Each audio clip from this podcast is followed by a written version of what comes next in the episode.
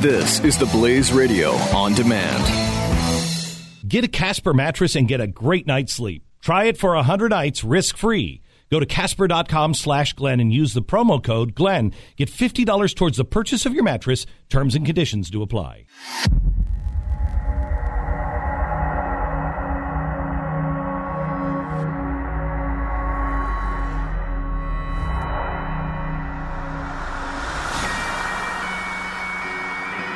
Hello, America, and welcome to Friday. A lot to talk to you today about, and I want to start with something that is apolitical. Every American needs to know what's going on with Vladimir Putin. He has now upped the game, and he is now financing and funneling money and guns and training to the alt right in Europe for terror.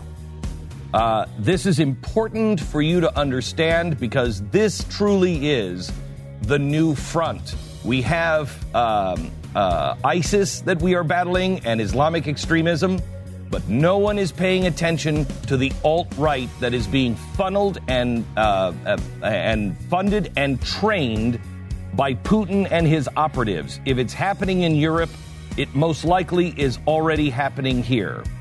The terrifying Cold War levels of manipulation of the West by Putin right now.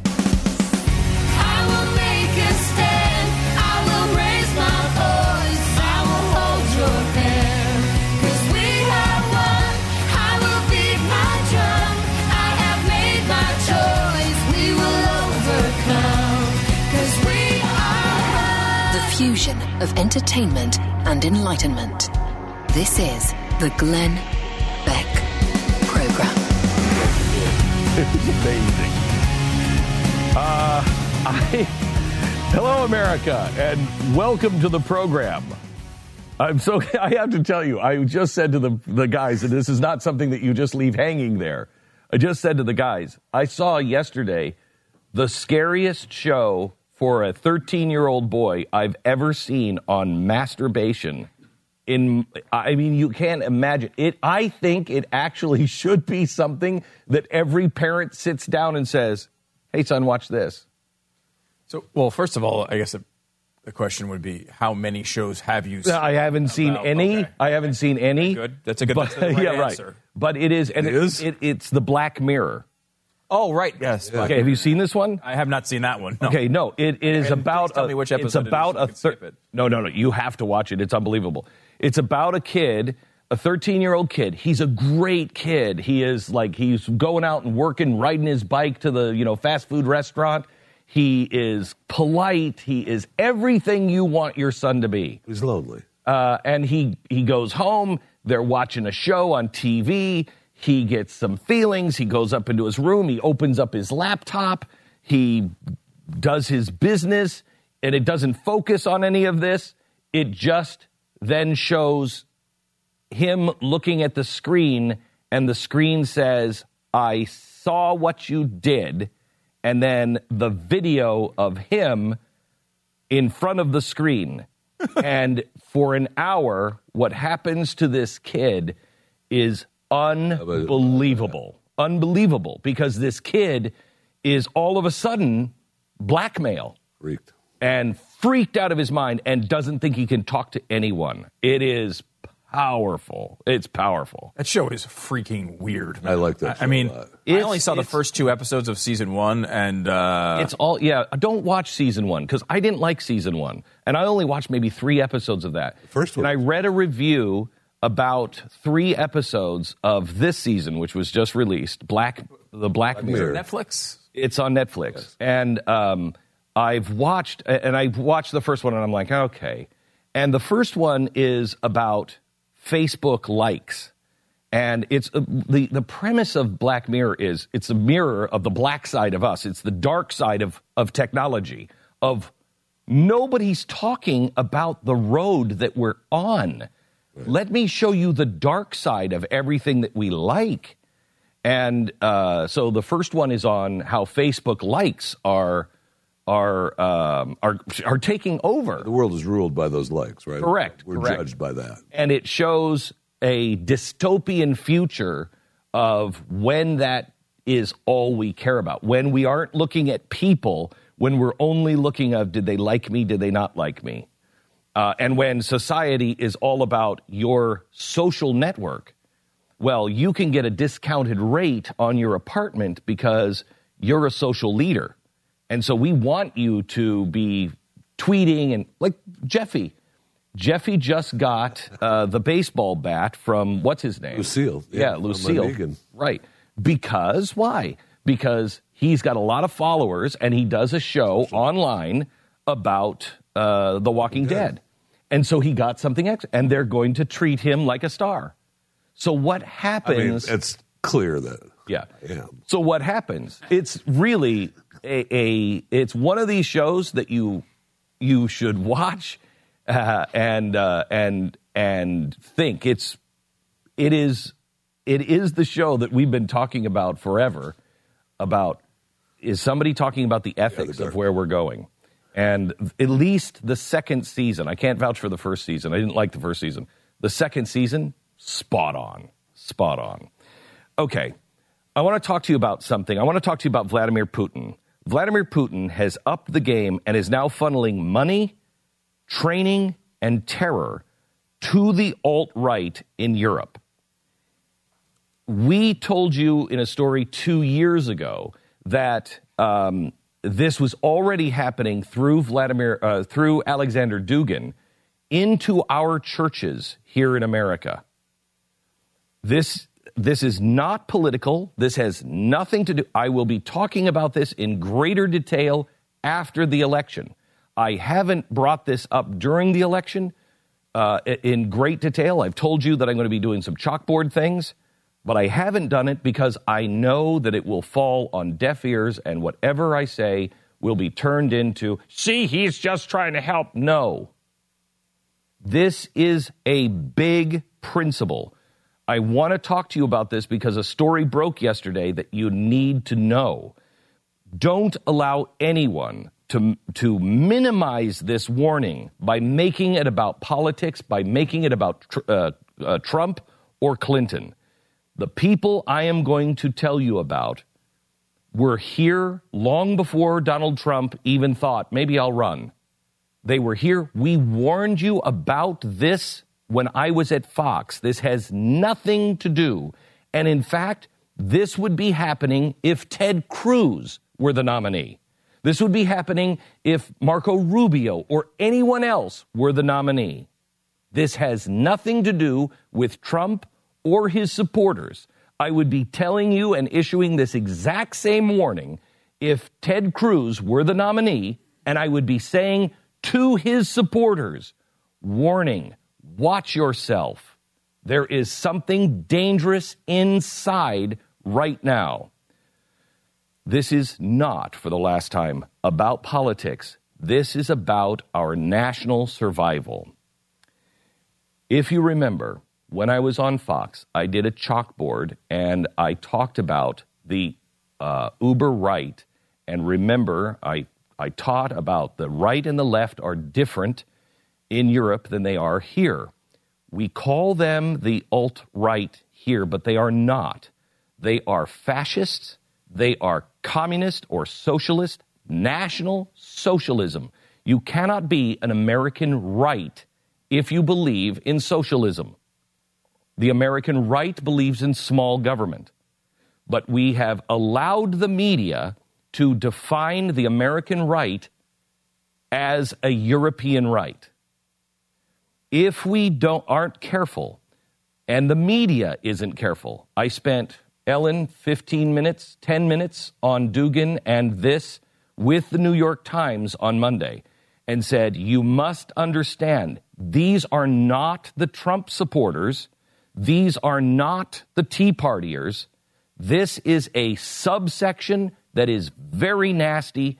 And if you make these into the Trump supporters, you will shut down the hearing of everyone on the right, and no one will listen to you because that's not who these people are. It is now officially happening in Europe. Uh, and it's only a matter of time before this happens here. I believe it already is. Here's what happened in Hungary.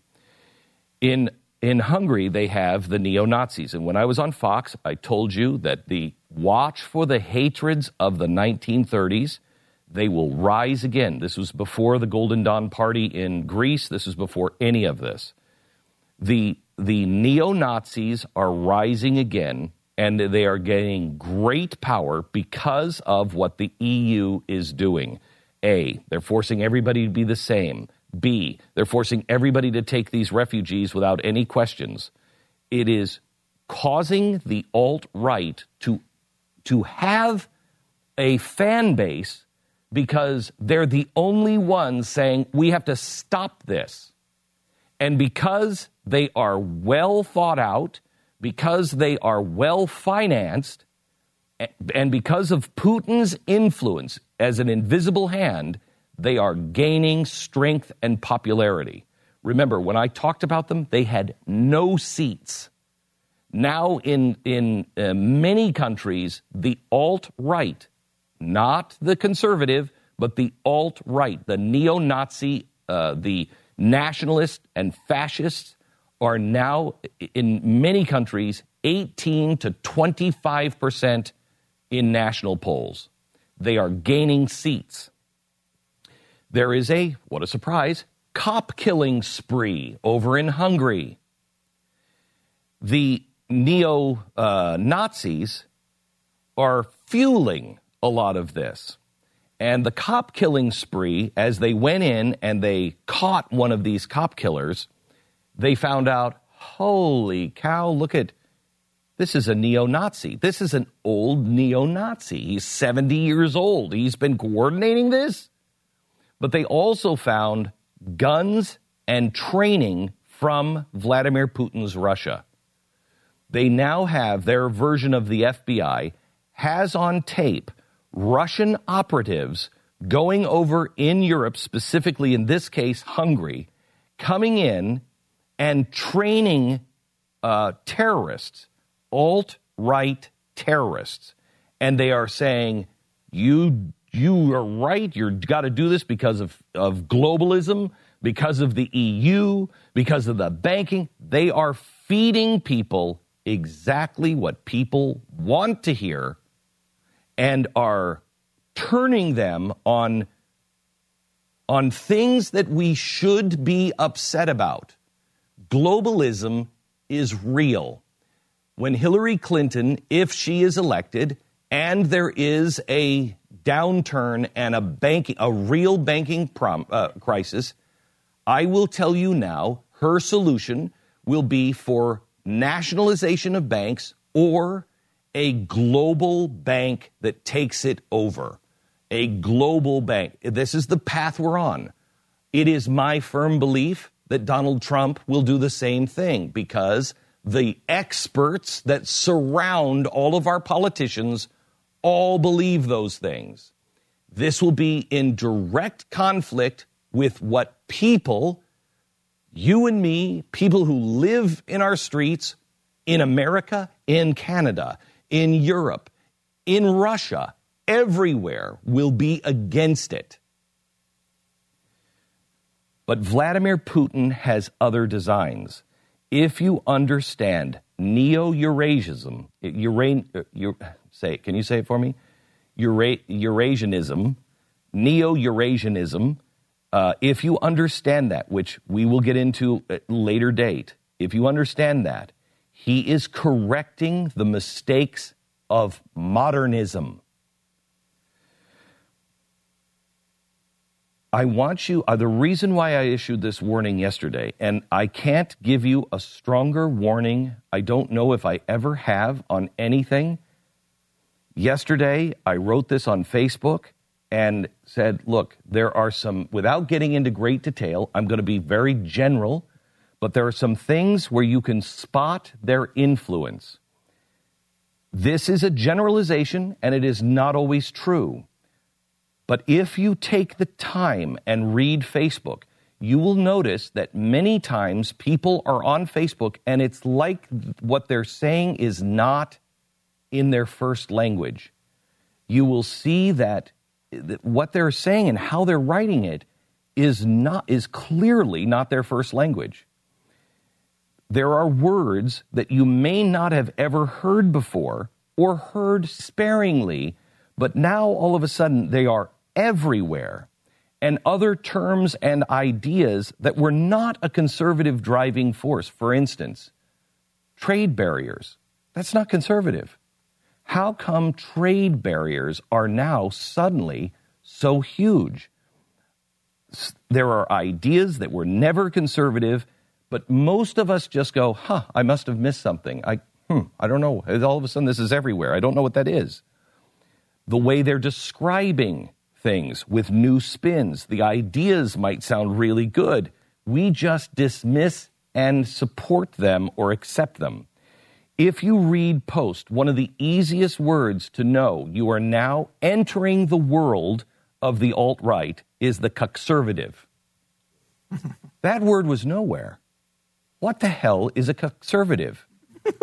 right? How many times have you thought of that? This is a weird segment, man. We- We started out with masturbation shows, and now we're on to cuckservatives. Right.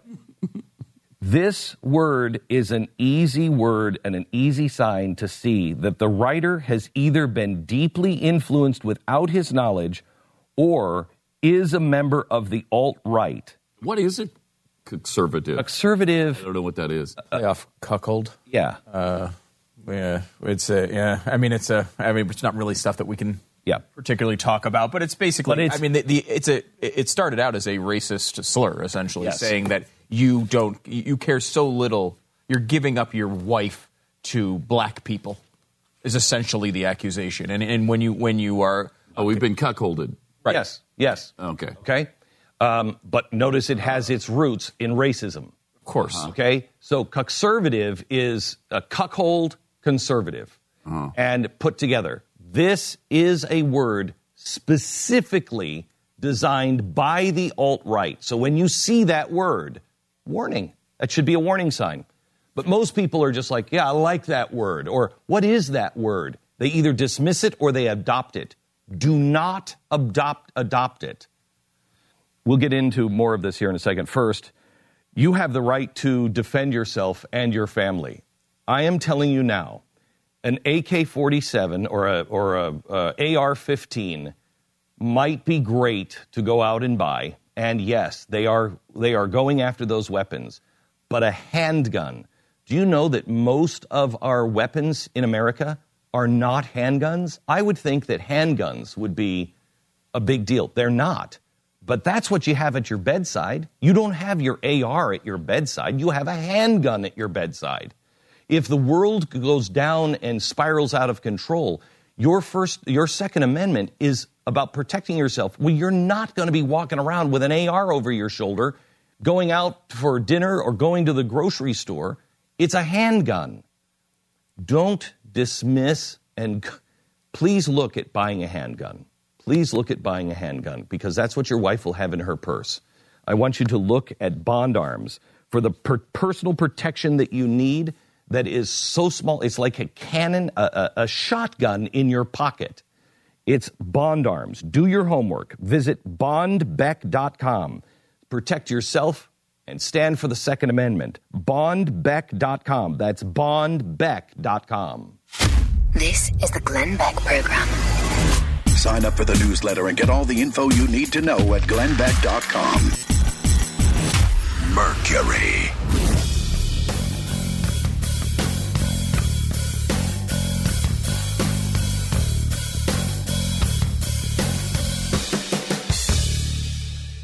The key to having a great day starts with having a great night's sleep, and I know because I have a Casper mattress.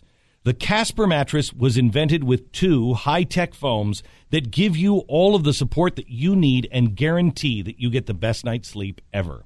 Time magazine named Casper mattress one of the best inventions of 2015. Casper ships for free in a box so small you won't believe it holds the actual mattress, making it simple to get from your front door to your bedroom. And you try it for 100 nights risk free. They'll come and pick it up if you don't love it as much as I love mine, and they'll refund every single dime. Once you try it, you're never going to want to sleep on anything else. Having a great day by having a great night's sleep.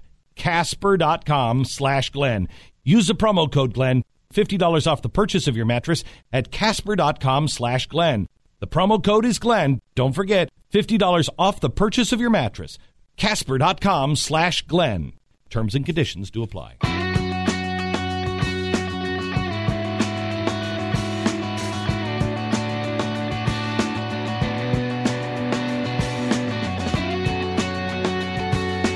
You're listening to the Glenn Beck Program. So, again, a hasty generalization on the what's happening with the influence of Russia. Uh, Russia uh, story came out yesterday about how Russia is now um, funding, running guns, and training to the alt right in Europe. This alt right is burn the entire thing down, and out of the ashes of global chaos, we will rise. And the the true alt right, as it is understood in Russia and Europe, and more so here in America, not by Trump or Trump supporters, but it is understood by people like Breitbart and Bannon, and I can say that because they've announced it and printed it themselves. They know what they're doing. And the idea is burn the entire thing down, and out of the chaos we will rise, and it is a very different world. It is not what Trump supporters or anybody else wants. Uh, and I'm issuing this warning. I, I'm telling you, this is as important as the warning that I gave uh, before the collapse in 08 and the warning that I gave on the caliphate. More in a second. Don't This go anywhere. is the Glenn Beck Program. Mercury.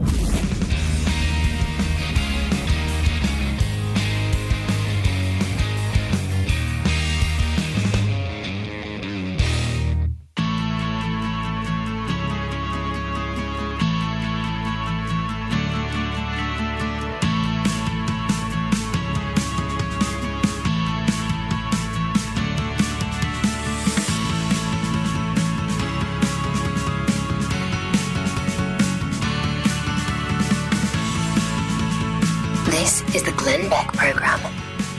This is going to require you to see nuance and to see um, uh, to see beyond generalizations, um, and that's what's going to make the alt right so dangerous in the future. And uh, I yesterday on Facebook, I published a story about what Putin is doing in Hungary. You need to read it. You need to understand what is happening because it's happening over in Europe now, and it is happening here. Not hopefully not to this degree, but it will. If it's not, it will soon.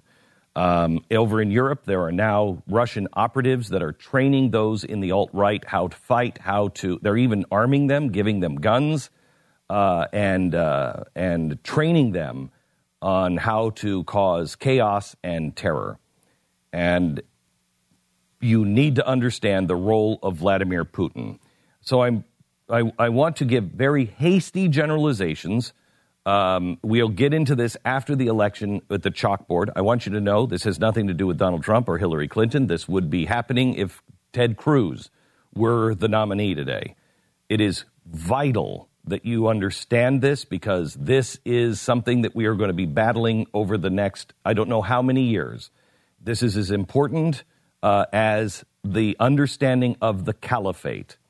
But I want to give you a quick generalization on how you know you're in the company of one of these people or one of these people who have been influenced, perhaps without their own knowledge. One of the things when you read on Facebook, if you see the word cuckservative, run. That is an alt right word, uh, and it is it is uh, it, it's everywhere now, and people have adopted it online. Don't adopt it. It is a, a word that is a tell on who is influencing the mind of these people. There's also other things that are much less um, uh, apparent if you're just wrapped in to the world of us than us and them. Imagine, Stu, if I said to you now that you could no longer be an Eagles fan. You had to be a fan of the NFL. Uh, and Pat, you could you could no longer be a fan of BYU. You had to be a fan of what the Big Ten, right? Or is that right? Is that right? Just college football. college football. And and you would say, well, I'm I am a fan of college football. I am a fan of the NFL, but my team is yeah, but we don't play teams now. We don't play teams now. Well, they're still on the doesn't matter. And they started phasing out and making everybody play in black and white uniforms. And every other game they all switched uniforms, but it was just the NFL and you were forced to cheer for yeah, go NFL. Imagine what the fans would feel. Well, that's what's happening with globalization. With things like the EU, we are in Sweden. If you hang the Swedish flag in front of your house, you are assumed to be a nationalist. The flag has even been taken away to where they say, don't fly the flag. The flag is a symbol of nationalism, and we are open to the whole world. You can fly the EU flag. Imagine the power in Germany of the power lost when they lost the Deutschmark. Losing the Deutschmark and adopting the euro, they were promised that things would get better. Their lifestyle has gone down.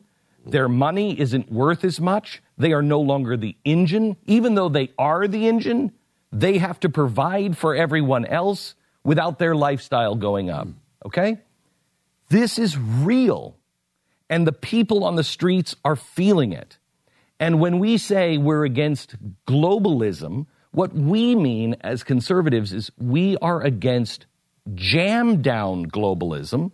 We're, uh, we're against things like the EU, where if you want to stay in the EU, stay in the EU. But if you're a country that the population says, I don't like this, you should be able to leave. But the, the elites have made it almost impossible for you to leave. Okay? And if you want to leave, you're painted as a bad guy. That's not going to stand. But we as conservatives are for global trade. We are for, we're not isolationists. We are not, our country is better and your country sucks, so we should be able to destroy you. We should be proud of what we have, just like I'm proud of my, con- my, my family, but I am, uh, that doesn't make my family better than your family.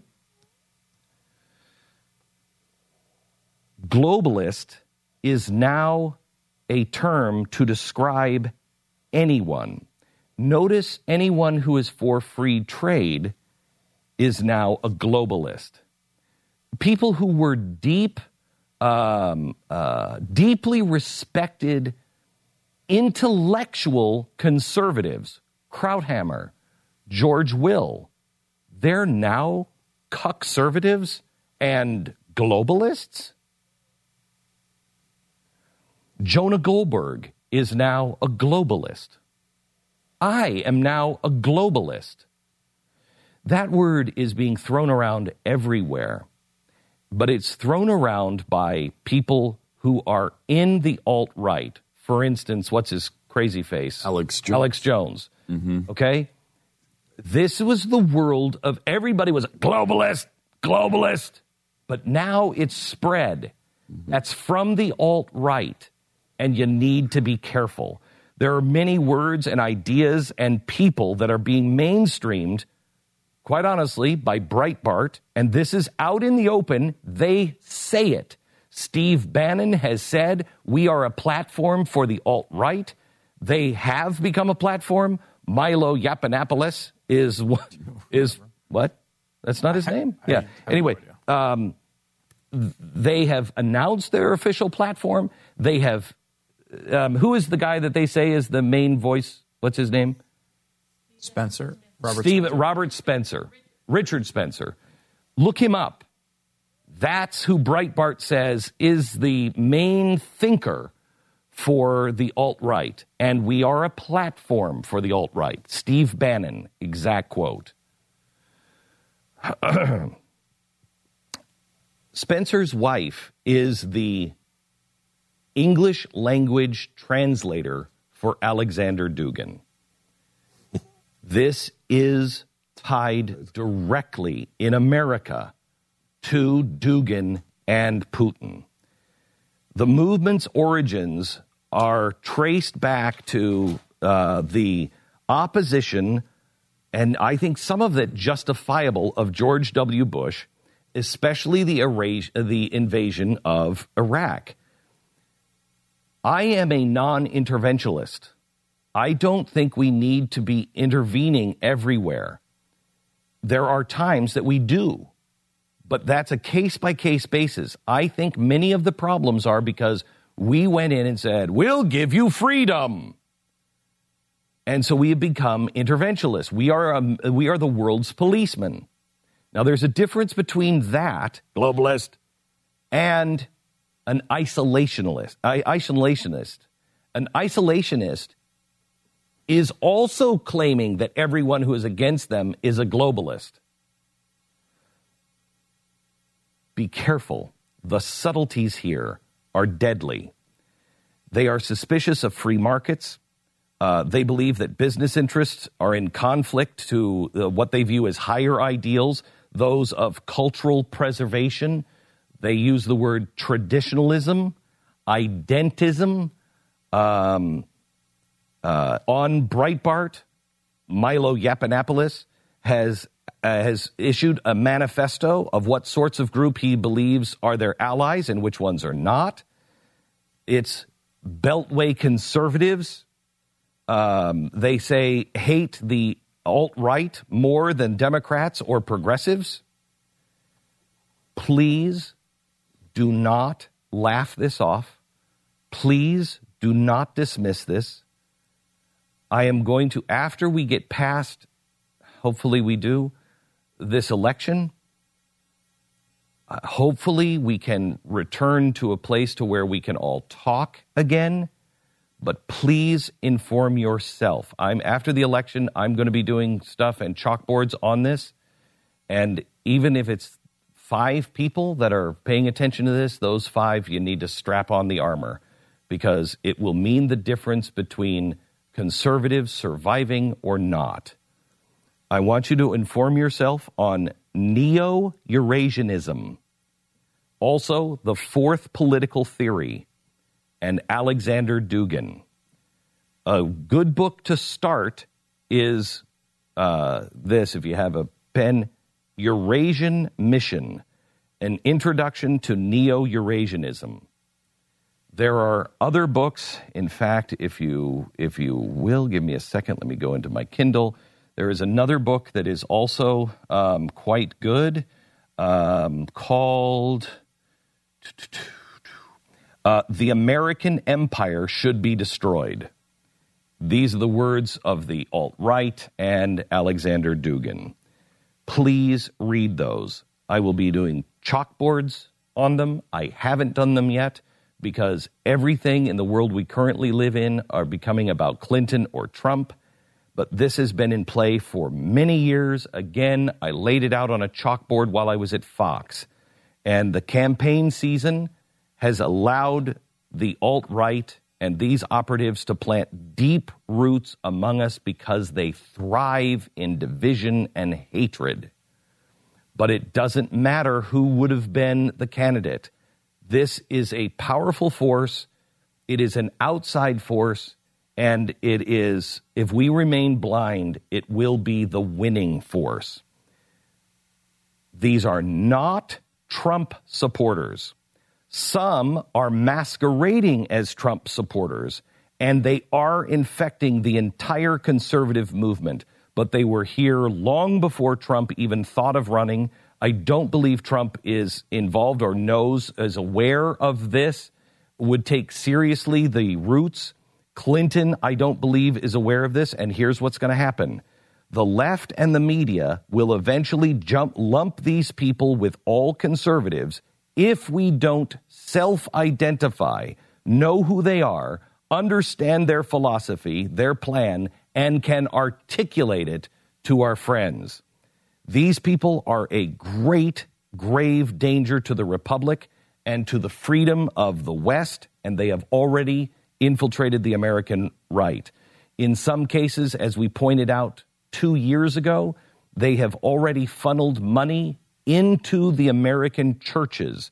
That began with the gay marriage uh, debate because this is what they do. They find the things where they can join in, but their version of the gay marriage debate is radically different than your version of the gay marriage debate.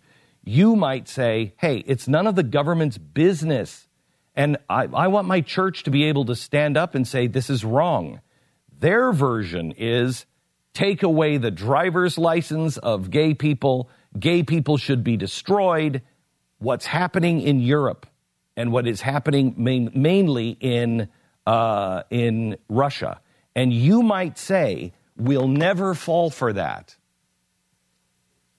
but when anger is involved, look at what historically we have fallen for the rounding up of the Japanese. We would never do that. We already have. And now, this police reports indicate that when a thief breaks in and sees a heavy duty safe like a Liberty safe, they usually end up leaving without taking anything of real, value. They know that they don't have the time or the expertise to get into a Liberty safe. And what are the things that they're looking for? They're looking for cash, they're looking for jewelry, they're looking for guns, about 250,000 guns. Uh, people break into houses and take 250,000 guns every single year. Make sure your valuables are in a Liberty safe. And if you really want to go the extra mile, when they deliver it, have them bolt it to the foundation of the house. They're never taking anything in your Liberty safe. We um, uh, have Liberty safes at our home. I have Liberty safes for the vault to make sure that, you know, something that is irreplaceable, handwritten arguments against slavery by Abraham Lincoln is in a Liberty safe. Go to libertysafe.com and see the number one safe on the planet made right here in the USA and save up to $250 off a Liberty Safe at libertysafe.com if you use the promo code GLENN. Libertysafe.com. Go there now. Protect yourself, protect your uh, valuables, protect your guns in the way that all smart uh, and um, uh, and educated people are doing. When you educate yourself on safes, you will find the number one safe, libertysafe.com. Promo code GLENN. You're listening to the Glenn Beck Program. Mercury.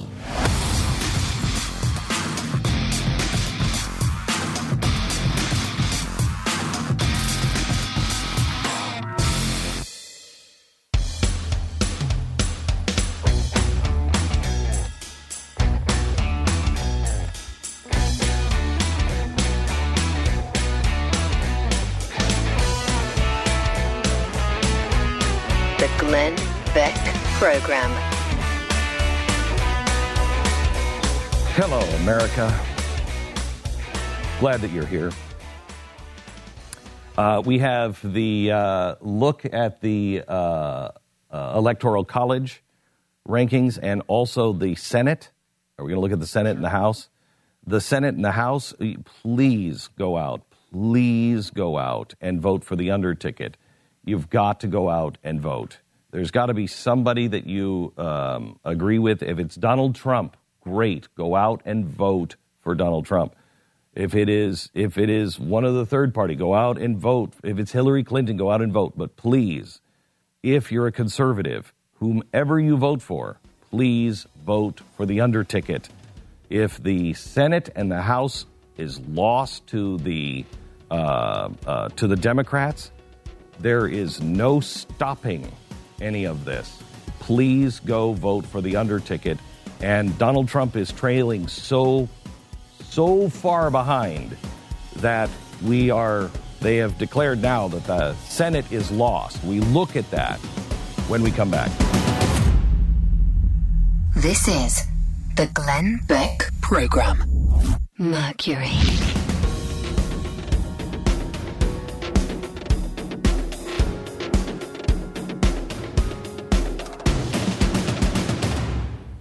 So Obamacare premiums are going up what twenty five percent supposedly this coming year, uh, and even more for some people. Uh, and it's amazing because these laws get passed, and then, you know you saw how Obamacare got passed uh, in a very questionable way. But after they get passed, there's thousands of pages of regulations that are tied to these bills that you don't even see. I mean, unless you're you know, really a nerd. Um, Freedom Works, they're filled with nerds. They have all the nerds you could possibly want. All the nerds in the world will look at all these things for you and put pressure on Washington to try to stop this investigation, the, the crazy expansion of uh, of all sorts of regulatory uh, nonsense. You need to help FreedomWorks do this, unless you want to do it. You want to do it? You want to read all these stupid things? No, they'll do it for you, and they'll put pressure in the right places. Stop the federal regulatory state today. Go to freedomworksforme.com and help them. Freedomworksforme.com. Go there now. Freedomworksforme.com.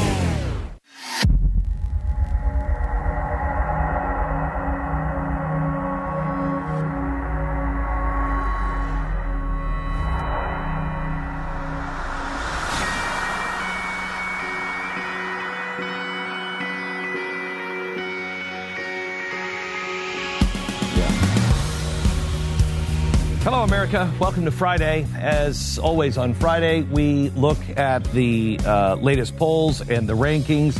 Where do we stand? I'm really interested, as we all should be, on the House and the Senate. Can we hold the House and the Senate? Looks like, and I'm going to, I trust Stu because he reads all of the polls and then he is he's a little uh, overachiever on some of this. So he looks at the methodology and everything else, and he can tell us which polls he believes are accurate and why. But the latest I've seen, it's over for the Senate. It is critical that you get out and vote for the under ticket. No matter who you vote for at the top of the ticket, you've got to vote for the under ticket. We can't lose the House and the Senate. And we go there right now. I will make a stand. I will raise my voice. I will hold your hand. 'Cause we have won. I will beat my drum. I have made my choice. We will overcome. 'Cause we are one. The fusion of entertainment and enlightenment. This is the Glenn Beck Program. All right, Stu, we have a professor coming up here in a second who says that um, he has crunched all the numbers going back to Woodrow Wilson, and he says he knows who will be our next president. We'll talk to him, but first, let's get the latest on the on the polls on the Electoral College and then also the Senate and the House. We've seen something in the polls that has been pretty consistent throughout the entire campaign, which is when Donald Trump's personality is the focus, he does horribly. When Donald Trump is not particularly speaking about, when he's not defending himself against, uh, you know, fights in the media or um, uh, people who say he, they've, you know, he's been groping them and things like that, he's done really well. When he's been able to, again, when he's been able to stay on message, he's done well. The last week or two, um, that's been the case. He hasn't really gone uh, off into these other tangents. He hasn't been, you know, other than his big election is rigged claim. He hasn't really been doing that, and so far we've seen a little bit of tightening in the polls. Um, you know, uh, But you would expect that also at this point, wouldn't you? I, I would think so. There's a couple. usually usually people at the very, very end start to really firm up their position that they've held the whole time. They're just they haven't been willing to vocalize it yet. Right. I think uh, the idea that without a reason, without a specific reason to run away, partisans will generally return to their side. Correct. Um, and with things like the Billy Bush tape, people Ran away. ran away. And then as soon as that start that leaves the news, then you have people like Jason Chaffetz, who endorsed and then said, because of my daughters, I can't stand by this man. And then came out yesterday and it was like, oh, you know what? I, uh, okay, I got a daughter and everything, but Never. How mind bad was that really? Never mind that. I mean, that was crazy. My daughters can handle that. He said she I- was I- terrible, but he's voting for her. I think he is. I think he was promised something by somebody, a new position or something. It was Maybe. sad to see. But anyway, go ahead. Um, so He's quickly becoming the new Orrin Hatch. That's what happens. Yes, it is. that's That's part of the Mormon mafia. all right. Anyway, go ahead. Um, so uh, we've seen a uh, a little bit of a tightening. However, this was a race that was not particularly close. Remember, at this point in 2012, the average polls showed about a one point lead for Barack Obama over Mitt Romney. Um, At this time, a one point about a one point. It was actually a little bit less than one point. It was very close nationally. The issue with Romney uh, and why you know so you know, was so convinced that he was not going to be able to pull that off is because the state polls didn't add up for him. It was a really tough road for him through the states. Uh, here, the, the polls, even after the tightening, you're seeing four and five points. Um, so there, it's more McCain Obama right now. However, it does seem to be trending a little bit towards Donald Trump's Or the state. position. The state polls are really tough for Donald Trump because, uh, for, I'll give you this example. The New York Times, the New York Times has a model, and many of these places have models. The New York Times has one of the most favorable models for Republicans in the Senate. Um, they've been more favorable for Republicans in the Senate, but they've been less favorable for Trump in the presidential election than some of the other models. Um, so that as a precursor, but li, li, if you, Globalist. I don't. I just said that they, they were on both sides. They're flip floppers. Um, but I, we've played this game before, where you go through the ten closest states uh, to uh, win. They break it down by percentage. If you give uh, the Democrats states in which they are more than ninety percent favored, okay, so really, I mean, we're talking states like Pennsylvania, for example. Yes. Pennsylvania, they're a 94% favorite. Uh, Virginia, a 99% favorite. There hasn't been a poll that hasn't been at least high single digits in Virginia in a long time. All the reports are that Donald Trump has pulled all of his money out of Virginia. I mean, this is why these things get to like 99%. Wisconsin, 95% for Democrats. Uh, Colorado, 90% for Demo- Democrats. And New Hampshire, 95% for Democrats. You give them those states that are over 90%, Donald Trump loses. He has to win states that are over 90% favorites for Democrats right now to pull this off. That's how bad the state picture looks for him, and is why Why do you want Hillary Clinton to win? I don't want Hillary Clinton. Globalist. Conservative. but none of the. the point is, you have to start turning states that are. Douchebag. Wait. Hold it. That was not, Maybe that's no, not you, too far. yeah, you missed okay. the missed the. I think you missed the, the vibe here. Uh, but I mean, that's going to be difficult, right? I mean, you know, uh, you could say, well, uh, they're wrong. Oh, I mean, you could say that, and I, you know, you can make those arguments. Some of the polls could be wrong, right? Um, maybe he can move them Rigged. a little bit. They're rigged. Um, maybe polls they're are rigged. They're not. Why are you rigging the polls? Why? I'm, I'm not. Uh, but you know, these. I, I notice you're cherry picking only the bad ones for, for Donald I Trump. just- these are these are summaries of all the Show me the good ones for Donald Trump. in States. in states. Um, I mean, you know, the ones that are on the edge could go Kansas either way. Kansas looks good. Kansas, Kansas looks, looks pretty good. Iowa looks good. Uh-huh. Iowa does look uh, pretty good for him. I actually think he's a he's the favorite in Iowa, even though that a lot of the models don't necessarily say that. They see that as pretty much a pure swing state. Okay. Um, so I, about Might win Oklahoma. Florida. I think uh, Florida. He's had a couple polls that have moved him back. Like I would move. Again, this is our, our a couple weeks old. Our little uh, magnet list here. I would move Florida back to a, a toss up. Um, North Carolina is he's, is a real problem for him right now for some reason. Yes. Unlike Iowa, where you know uh, he's I think polled better than you might expect him as it re- uh, relates to the national polling. Uh, in uh, in Iowa, uh, in Florida, uh, he's done pretty well as as well. North Carolina's been the opposite. I mean, North Carolina was a state that only Republicans only lost in 2008. Uh, Mitt Romney won it in 2012. It's a close state still. I would still, I mean, certainly would keep it in the toss-up category, but I mean, it's somewhat generous to keep it in the toss-up t- category. I mean, she Should actually won. Democrat. I mean, I would say you could easily put it in leaning Democrat. Let, let me give you the background on that because uh, let me see, let me pull it up here real quick. Um, these are the most recent polls uh, of the state. Where would you put this state?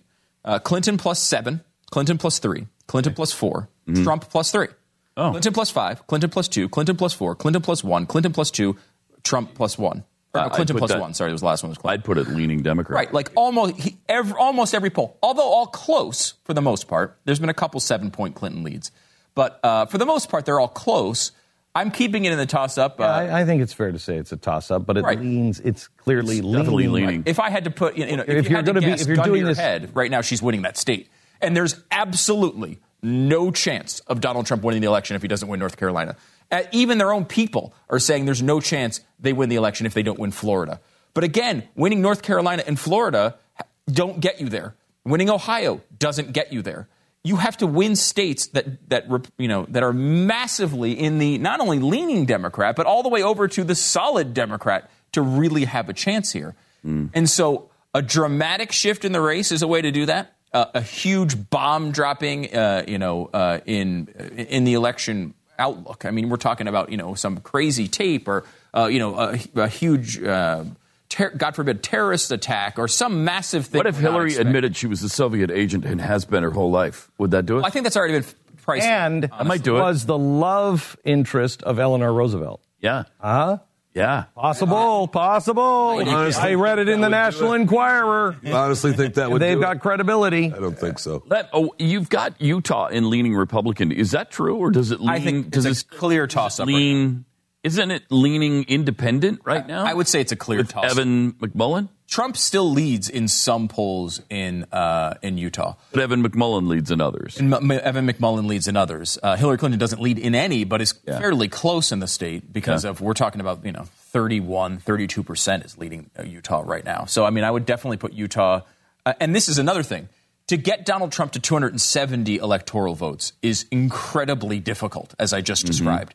To get him to 276 uh, uh, is even tougher because if you take Utah out of the picture, you've got to pull off another state, uh, which makes it even more difficult for him to win. Another six, uh, uh, you know. Well, that's why. That's win, why like- his supporters are are starting to call you know Mormons the Mormon Mafia. Right. You're seeing three, you know, ma- major um, television personalities seemingly in unison begin to attack uh, Evan McMullin because they're seeing there obviously there's a chance. I woke up this morning with a tuna noodle casserole in my bed. You did not. Um, yep. the head of it. It had ketchup on it too. Holy cow! And- and all what- over it. What kind of potatoes are typically uh, featured in Mormon Funeral? gatherings? Funeral potatoes. Oh yeah, no, Yeah. it's because of the mafia. We Yeah. mow them down. we mow them down. The piano guys. Hello. Right? You you should see what they have in their piano cases. They walk around at Yeah. night. Piano. Yeah, they did.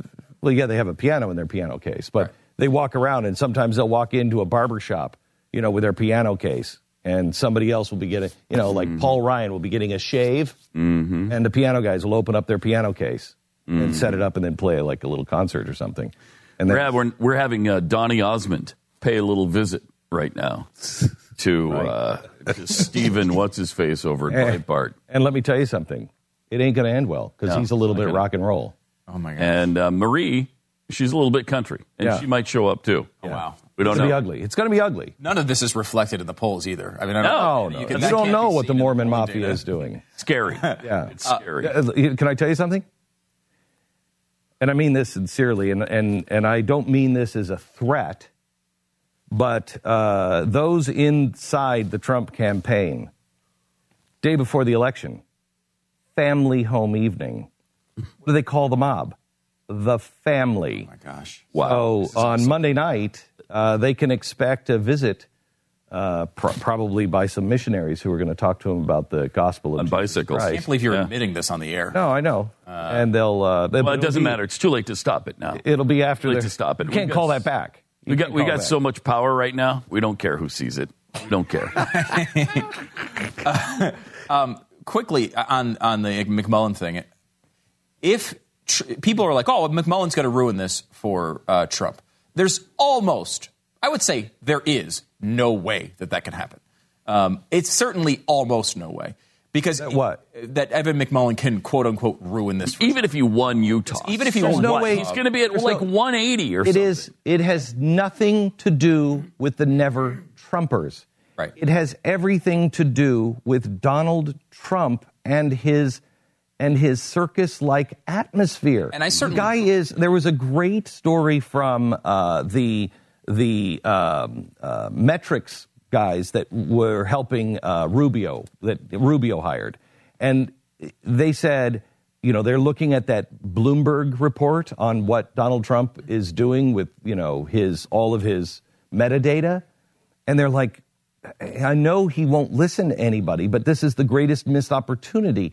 Instead of having wars about which celebrities he doesn't like and what people are saying, to be able to move his Twitter and to move his Facebook and to move his social media into actual topics could have could have won this election, but he refuses to do it. He uses it for his own personal, you know, uh, Vendettas. vendettas. And, and read read the Bloomberg article about, and they let him into the, into the campaign to look at the data operation from the Trump. Why would you do that? I, I, first of all, why would you do that 12 days before an election? But secondarily, I mean, they pretty much outline that they're not even that the, the main goal here is to get the da- get your names. If they want your emails uh, so that after the election. Um, these are emails and, and information that's going to be owned not by the Trump campaign, but by Trump himself to do whatever he wants with.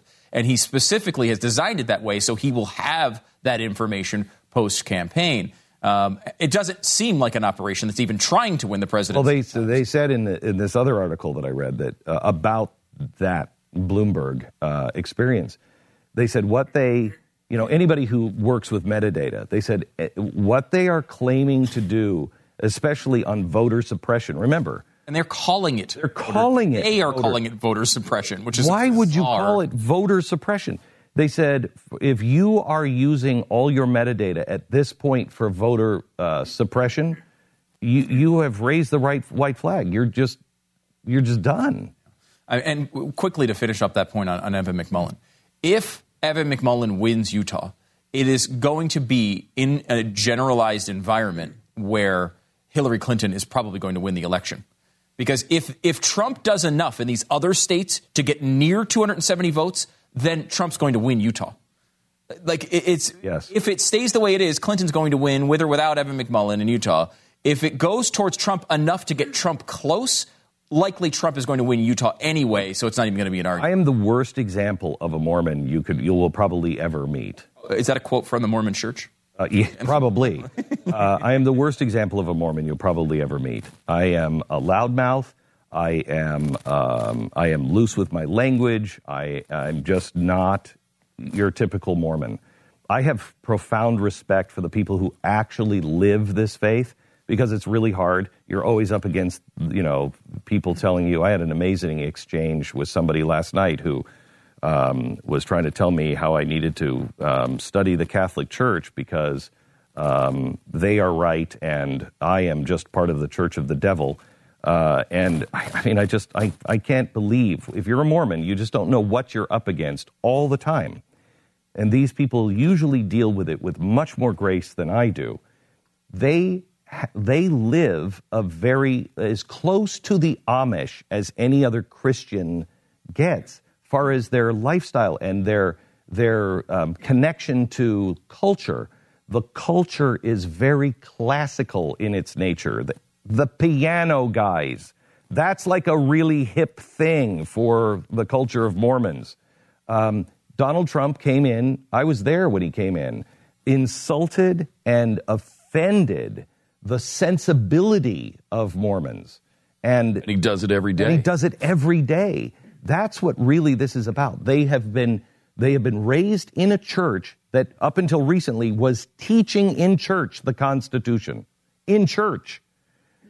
Then, on top of it, it is a very quiet, reserved culture. He's the antithesis of that. You don't need uh, you don't need anyone in Utah to tell them what to do. It's an assault on their family. That's the way many of them will view Donald Trump. Not everybody does. Obviously, he's got 24% of Mormons in Utah that, that don't have a problem with it. Um, but that's what's happening in Utah. Wouldn't say they don't have a problem with it. They're looking like They're everybody past else it. at the alternatives. Yeah, they're looking past it. Yeah. Um, all right. Uh, sponsor this half hour. Your your stuff is your stuff, but not to burglars and not to this culture. Um, people now think that some of your stuff should be their stuff, and if you can't keep your stuff safe, then it is theirs. There were 1.5 million burglaries in the U.S. last year alone. Protect your home and protect your family. The way we do with SimpliSafe. Installation is easy, no wires, no drilling, no pushy sales guys. Powerful award winning technology that keeps the bad guys out. And for $15 a month for monitoring and no contract, you are in control of your life and your family and your stuff is safe. Visit simplisafebeck.com. Go there right now. Get free shipping on your order. Free keychain remote worth 25 bucks. It's simplisafebeck.com. Simplisafebeck.com. This is The Glenn Beck Program. Mercury.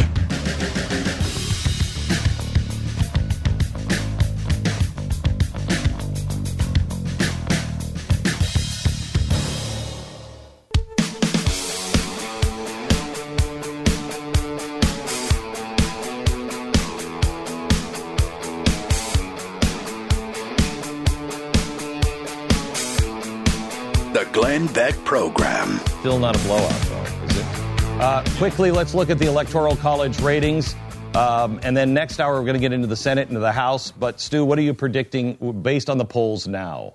Um, well, I think uh, right now we have uh, solid Democrat 259, which has not changed honestly that much Oh, at all. There's very little in there that you would think would change. The only things that even are borderline would be Wisconsin or Michigan, and again, they're they're very very much very solid for Democrats. Uh, in the leaning uh, Democratic column, we have Colorado. Uh, New Hampshire, I mean, New Hampshire really is probably solid Democrat at this point. Uh, Nevada, that puts them at 278. So, again, right there is enough for Hillary Clinton to pull it off. There's still 86 in the toss ups, but again, sweeping all of that is not enough for Donald Trump.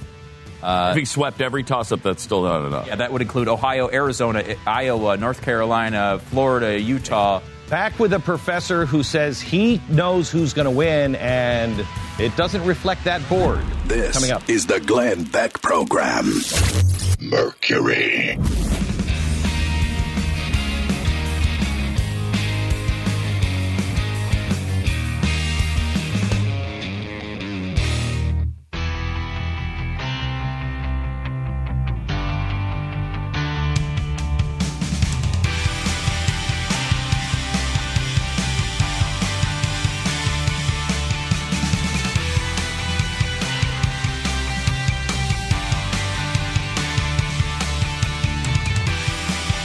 Seven two seven Beck.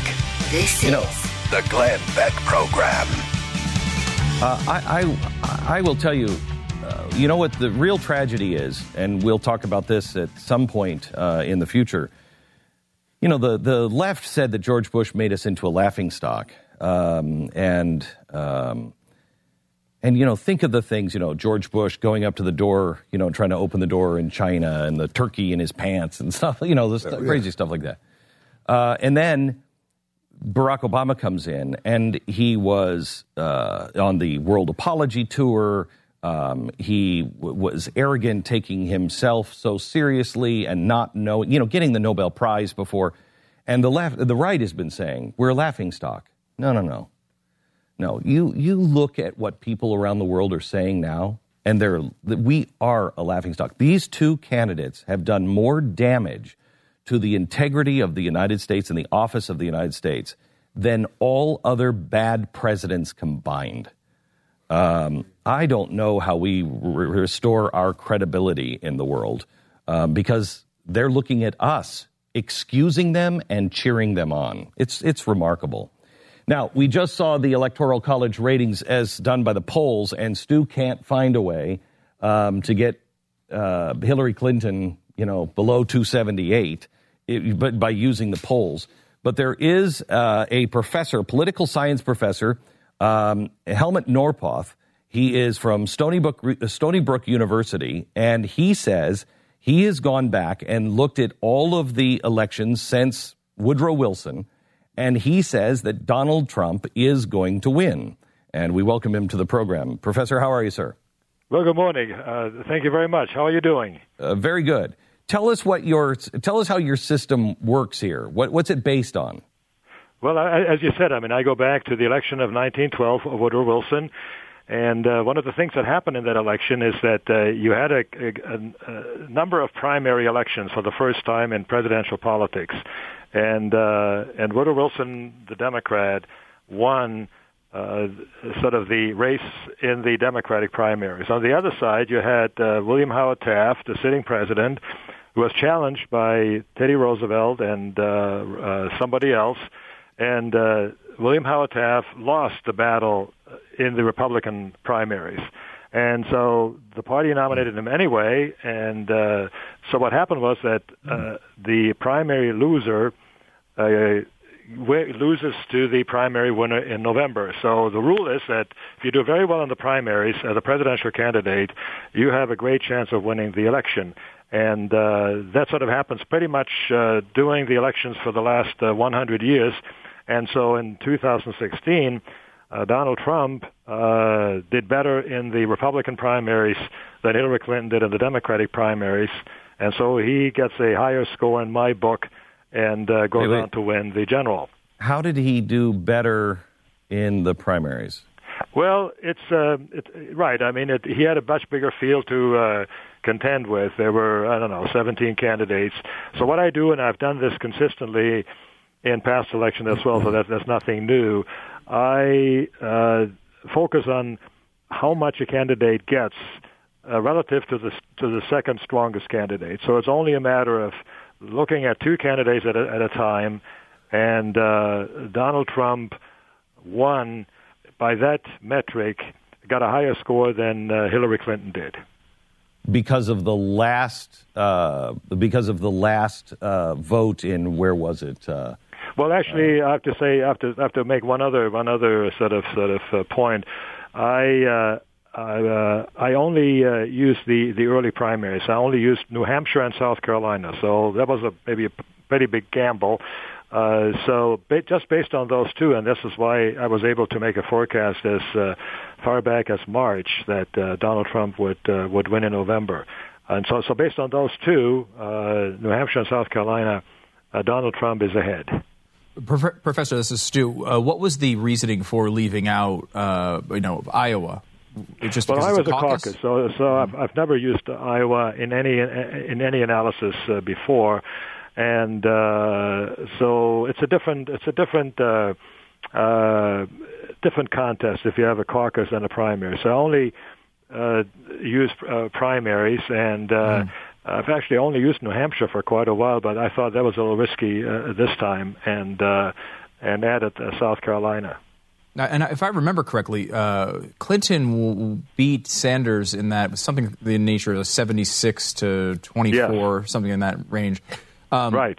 Uh, now Sanders did obviously well in New Hampshire, but it was the Yes. neighboring state to his home state. Did you factor? Were you able to factor that in at, Well, all? I've thought about this. I mean, you're right. I mean, it's his, it's his, it's his neighboring state, but uh, this was true for Howard Dean as well in 2004. Howard Dean was from Vermont, and uh, he didn't do very well in New Hampshire. So yeah, there may be a little bit of a of a local uh, uh, like home turf uh, ad- advantage, but. Uh, uh, I mean that, that, that that's something I just uh, that can can sort of uh, So- figure out. I would I would say that if I had waited and and gone through all the primaries, and I sort of looked at this, I didn't uh, I didn't uh, uh, uh, publicize anything, but if I had waited until the end of the primaries and had used my metric at that time, it would have produced exactly the same forecast as what I did based on just the, just the first two.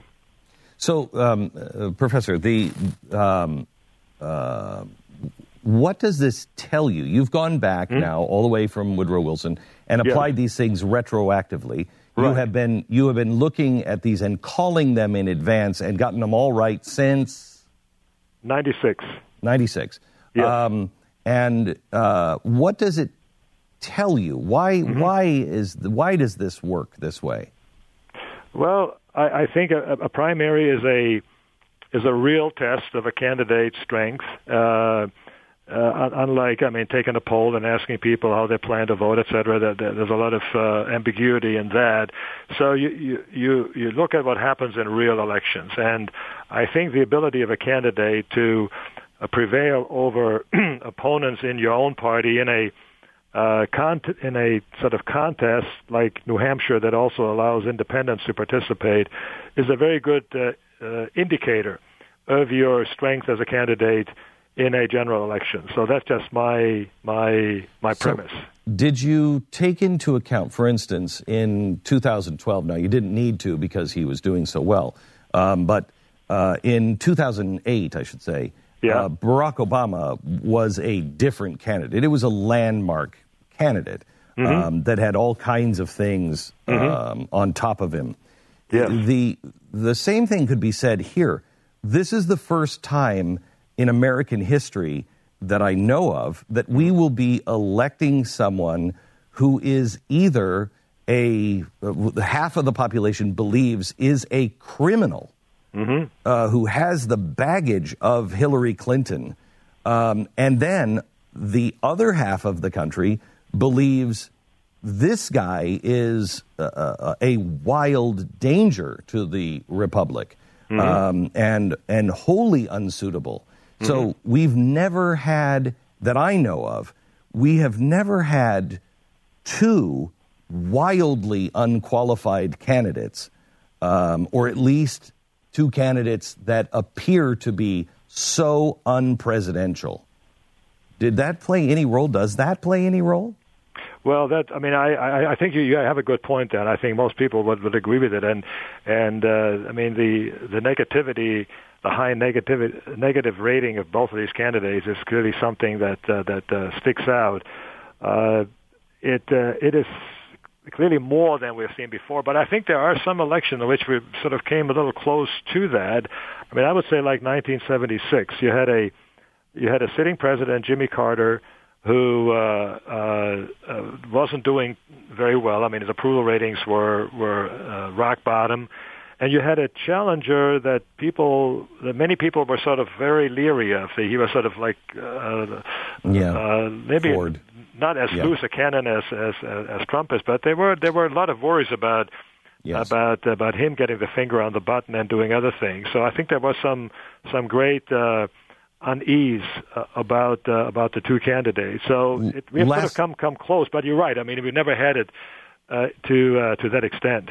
Let me ask you uh, one, one last question. Um, uh, uh, there's another poll that is out, or another um, uh, group of analytics that is also showing Hillary Clinton. I just, I want to, uh, or I mean, showing Donald Trump, and I just want to push back on on a couple of thoughts because I think these are kind of new. Um, the other analytics uh, are dependent on, you know, are, is there a, thir- a, a real third party challenger? And I believe that Donald Trump is a third party inside of the Republican Party. Um, does that? uh, We've never seen that before. Has does that play any role? Well, I mean, if I look at sort of some of the some of the polling uh, uh, where they break it down by uh, uh, partisans, uh, uh, Republican people uh, say that they're Republicans, and people say they're Democrats, and how they are planning to vote. Uh, that doesn't look all that different from what it has looked in in past elections. I think uh, it's pre- actually pretty even right now, uh, sort of in the in the 80s, low 80s, and might pick up a little bit. Uh, if Donald Trump was really such a uh, uh, what would be seen as such a uh, uh, uh, outlier with even in, in his own party, that number sh- probably should be a lot less, and it would go Okay. maybe to somebody uh, like a real third party candidate. But I think somehow he has managed to sort of uh, ingratiate himself into the uh, Republicans in the in the electorate, and uh, uh, and I think that that has sort of been something that has uh, that has sort of increased as the campaign has gone on. Uh, Professor Helmut Norpoth from uh, Stony Brook University um, declaring, and we will find out soon, that Donald Trump will be the next president uh, of the United States. Professor, thank you so much. Well, thank you so much for having me. You bet. Um, sponsor this F hour. RealestateAgentsITrust.com. When you decide it's try, time to sell your home, you want to move on, you want to sell it quickly, and you want to get the most money you can, especially if you're being transferred. You sometimes you really need to sell your home, or if there's a, a shock to the system, you've you've switched jobs.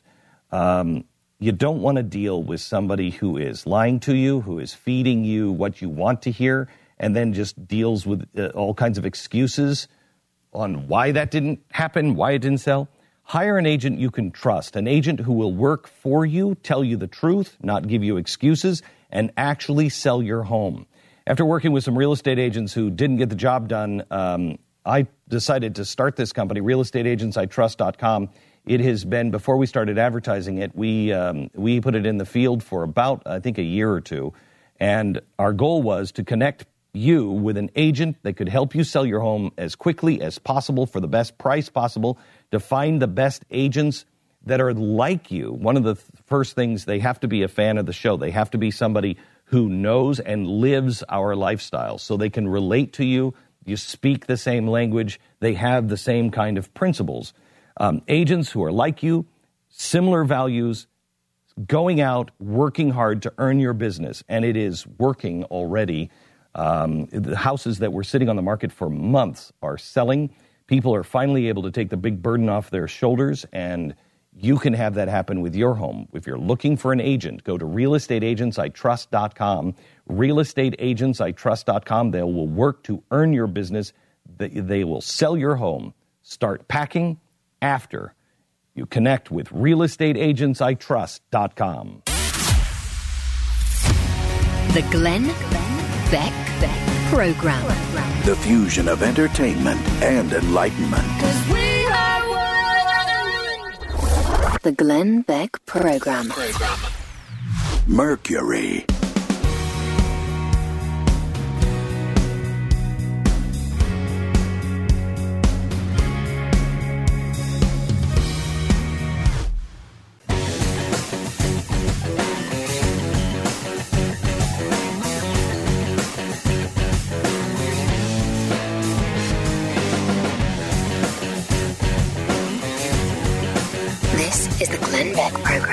Sign up for the newsletter and get all the info you need to know at glennbeck.com. By the end of the weekend, 20 million people will have voted already in the presidential primary, um, uh, presidential election. Uh, it is getting uh, harder and harder for anybody to change in the last few days of this. There There's is no more- October surprise no or that week before the election. I'll It get better it be. this. It better come in August Yeah. from now on. Yeah. Because It it's needs too to. late in October. Hey, I want to. I want to tell you that next week we're going to be um, announcing something about the Nazarene uh, project, um, uh, a, a milestone uh, thanks to the country of Australia.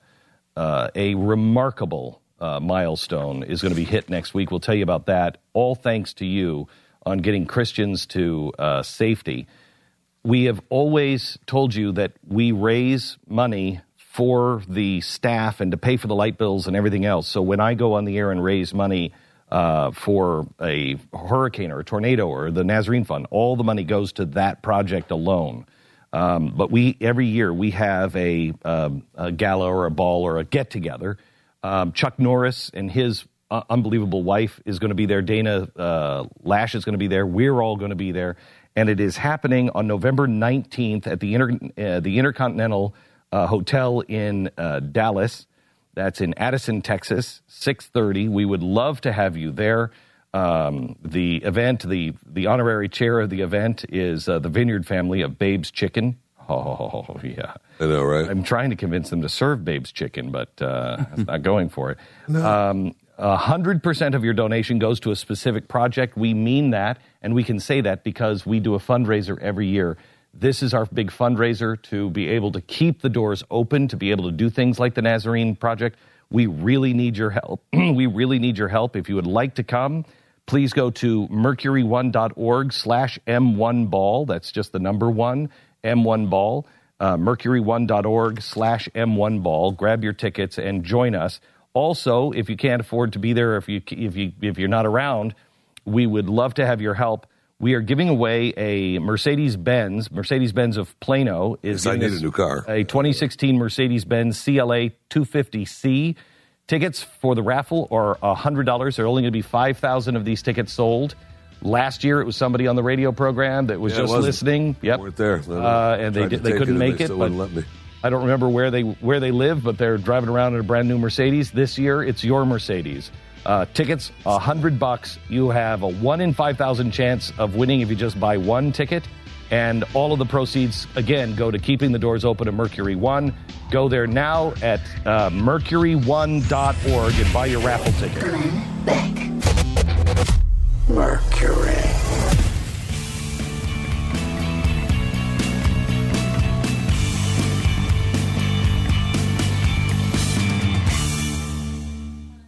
I've been talking to you for a while about Blue Apron. It's this uh, great company that sends the most delicious food right to your doorstep. The ingredients, the best ingredients to make delicious gourmet food at home uh, for less than 10 bucks a meal. I was talking to somebody recently about it, and they said, uh, you know, look, I- it sounds like a cool idea, but I don't know.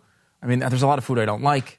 Uh, you know, my wife is on some crazy, you know, way if she eats. I don't even know what it is. I don't know how it would work for us. That's what's great about Blue Apron is you can really customize it. I mean, they have tons of options, and you can go on there every week and, and look at what's coming up on on the menu. And if you don't like something, you can switch it out. Uh, and you can also go on specific plans for whatever diet you might be on or whatever way you like to eat. It is a great, great idea, and uh, you know I can tell you myself. I mean, the food is incredible. Go to blueapron.com/stu. They're going to send you the first three meals free to try it out with free shipping. Blueapron.com/stu. Blue Apron, a better way to cook.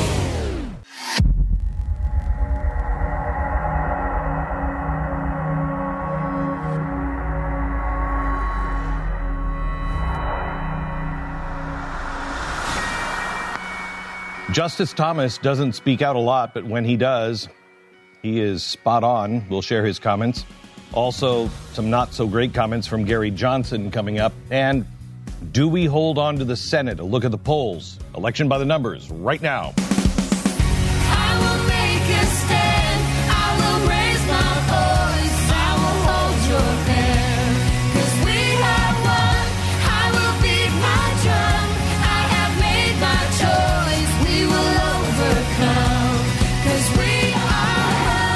Fusion of entertainment and enlightenment. This is the Glenn Beck Program. All right, let's look at the Senate ratings. Do does the GOP hold on to the House and the Senate?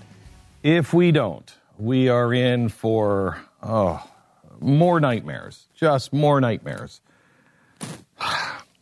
Okay. Do The let's start with the House. We haven't talked really about the House at all. House Republicans are heavily favored to hold on to it. Okay. Um, and it, if you have at least one of these branches, you got something to stop whichever president winds up getting in there. It's very, very important.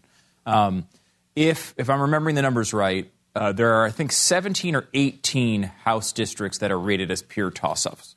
Pure toss-ups. For the Democrats to win uh, the House, they would have to sweep all 18 of them, and also pick off another seven or eight states that are leaning Republican or uh, districts. It's going to be incredibly different, the, difficult. The only way that this is probably going to happen is if you see a, a complete blowout. So you've seen some polls in the presidential race, for example, that have Donald Trump down by 10, 12, 14, 15. I don't think that's anywhere close to where the race actually is. But if, if, if those polls are right rather than the average poll, uh, you could see something like this happening. Well, it really doesn't matter what the polls are going forward.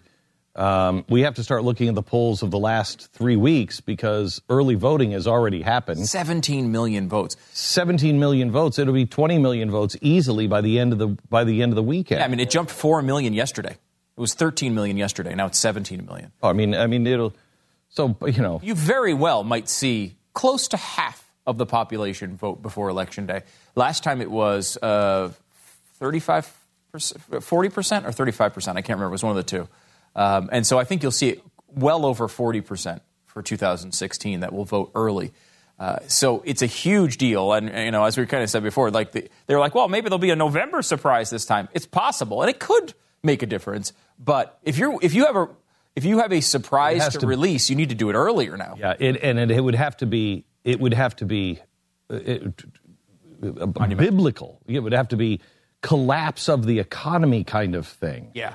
Um, to make that to make that kind of a difference now. Very few people are talking about uh, the House and the Senate because it's not. I don't know. It's not the tabloid not sensation, or it's not sexy. But it's a. It's a a much more interesting election, um, and b vitally important because if you can get the House and the Senate, the president's power theoretically, if we had, if we follow the Constitution in any way, is uh, is limited, right? It's and if you if you lose the House and the Senate, then all of a sudden It's unchecked. anything can happen. So uh, what's interesting about these races and why the Senate is more interesting, there are close states in both elections, the presidential and the Senate. What's interesting about the Senate is the close states are the ones that will actually decide it. Where right now the close states are kind of deciding whether Hillary Clinton wins in a blowout or wins in a in a smaller win. Is it a 2012 election or is it a 2008 level election? That's kind of where the toss-up states are in the presidential race. Here, the presidential the, these, in the Senate, the toss-up race uh, races are the ones that matter. Right now, we have 46 solid Democrat states. We have 46 solid Republican states, uh, Senate seats. Excuse me. We have one leaning each way. The, the ones we have leaning are uh, Johnson in Wisconsin. That seat looks like it's going to go to the Democrats. Uh, Rubio looks like he's leaning to hold his seat in Florida. Uh, those two things, if you kind of take those Wasn't together, he way ahead? I mean, he's. Please tell me he's still way ahead. uh, about five points. oh my gosh! But I mean, the issue is he's outperforming Trump. Uh, in almost all these cases, the, the Senate Republican Senate candidate is outperforming Trump by five, six, seven, eight, some polls 10, 12, 14 points. Um, the, there's an exce- Indiana's an exception to that, uh, uh, where Trump is doing better than the Senate candidate. Uh, and uh, they're I'm trying to think there's one other one, and I can't remember which one it was. Uh, but most of the cases, Republicans, Senate candidates are outperforming Trump. Um, but if you look at the race here, and uh, this is why it gets difficult, Missouri and North Carolina are tossed up states. The, uh, the elections are very close. However, you kind of shade those towards Republicans. They have slight leads. Um, they're Republican leaning states. I, you know, you certainly expect Missouri to be a Republican presidential But you would ex- expect that with North Carolina, and it looks like Hillary Clinton may take that. Hillary Clinton is has won almost all the polls since uh, the second debate uh, in North Carolina. However, North Carolina is still a close state. It's still a toss-up state in the presidential election, and Blunt has or Burr has out, uh, outperformed Trump uh, consistently throughout this entire race. Uh, so. That leaves you with four other seats. That gets the Republicans to 49. If you want to be generous and give those two to Republicans, which means they would have to pick off one or two of uh, Pennsylvania, Nevada, uh, New Hampshire, and Indiana. Indiana is uh, a Trump state, almost uh, certainly going to. It's a lean Republican state for Trump. So how come Coats isn't? Uh, Evan Bayh is the reason for that. Bayh is is a strong Democrat challenger and has been leading the race the entire for large. So most of it. This is it's a kind of the reverse of almost all of these scenarios, where many of these states will vote against Trump but vote for the Republican Senate candidate. This is the reverse, likely. Uh, so that is uh, the issue in Indiana. Though again, it's very close. Total toss-up state. Uh, Nevada, complete toss-up state. But again, leaning towards Hillary Clinton in the presidential race. If you kind of take that into effect, may, account perhaps because ticket splitting has been limited in recent elections. If that continues, you might wind up seeing that go to the Democrats as well. Uh, Ayotte in New Hampshire is another one who's separated herself from Trump, both in the way she's campaigned and also in the polls. But I mean, he's getting, you know, uh, he's getting blown out in New Hampshire right now. I mean, high single digits, low double digits uh, for Trump in New Hampshire. He's a very small chance of winning that state. Um, so, Oh, he was going to win that state, and Yeah, he was going to win New Jersey. Re- remember the New Jersey, New York. New York, Co- Connecticut, California discussions we were having after Yeah. the Yeah. primary that we were told Yeah. was going to happen, and none of those seem to be coming in to play. But uh, so Ayotte has to come o- uh, overcome more than any of these other candidates because she is a real uphill battle uh, with Trump on the ticket. Uh, Pennsylvania is a similar story in which Hillary has been winning by typically mid to high single digits there, uh, and he is in a complete toss-up as well. Toomey is. Uh, Toomey is now. A lot of this So has that's a bad seat to lose, man. yeah, I mean, because Bad seat to lose. yeah, um, and if you look at all those races, what you see is that of the six pure toss-ups that we have ranked here, Republicans would have to win three of those seats if Trump wins, and have to win four of those seats if he loses. It's going to be really hard to win four of those seats. Um, it's going to be uh, also really hard to win three of those seats. um, and the thing is, here, a lot of this I think does relate to the presidential election because if Trump does somehow win, which is, is really hard for him to do, most likely you'll get enough seats here to control the Senate. Uh, the other hand is if Clinton wins in a close election, you might have one of these situations where they can pull off 51. It's going to be an uphill battle. The other part about it is, you know, with Trump outwardly saying Republicans and the down ticket is working against him, with him coming out and saying the election is rigged, there's a possibility of of, of depressing turnout. And if that's the, what that's in the Bloomberg article, his own people took them through their war room and showed them the three uh, things that they're working on that they labeled voter suppression. I mean, that's oh, now, of course, they were, tar- they were targeting Democrats. Yes, I know, but it's the. I mean, it's still this whole thing it has been about voter suppression to to get you so disgusted by both sides. It's worked too. We heard a, a guy the other day on, on the phone. Uh, They called into the show. Said, "I'm not gonna. I'm not gonna vote for the first time in my life. I'm. Pro- I'm. Pro- I tell you something. Sit it out. For the first time in my life, I'm going to have to actually force myself to go and vote. Who was it that said they went and voted early voting? Was it Keith? I think. Keith did, yeah. He said to me, he said, I've, I stood in line for two hours already. If you're going to vote early, you better vote now. He said, I went and it took me two hours to vote. Wow. And it- my first instinct was, not even worth it. I'm not going to do it. that was my first instinct. I've never done that. Yeah. I've never done that. That That's not good. That is not good because there's a lot of people that will feel that way that are voting for both of them. But as I showed you from 538, I thought that Hillary Clinton would be doing just as poorly on the, you know, uh, people voting for her. I thought more people would be voting against Trump um, instead of voting for her. For her, yeah. It's it's not that way. She is performing like all of the winners since Reagan have performed. Of you know, fifty-seven percent are voting for her, and the rest of them are voting against. Donald Trump only has forty-one percent of the people voting for him. You want to talk about that ceiling we said that he had? The ceiling is forty-one percent. Only 41% are voting for him. The rest of them are saying, I can't take Hillary Clinton, man. Well, if you don't have something to fight for, we know this just from warfare. You, you lose a lot of men just because they're not motivated. yeah, and I, I think We learned that in the last election with Obama.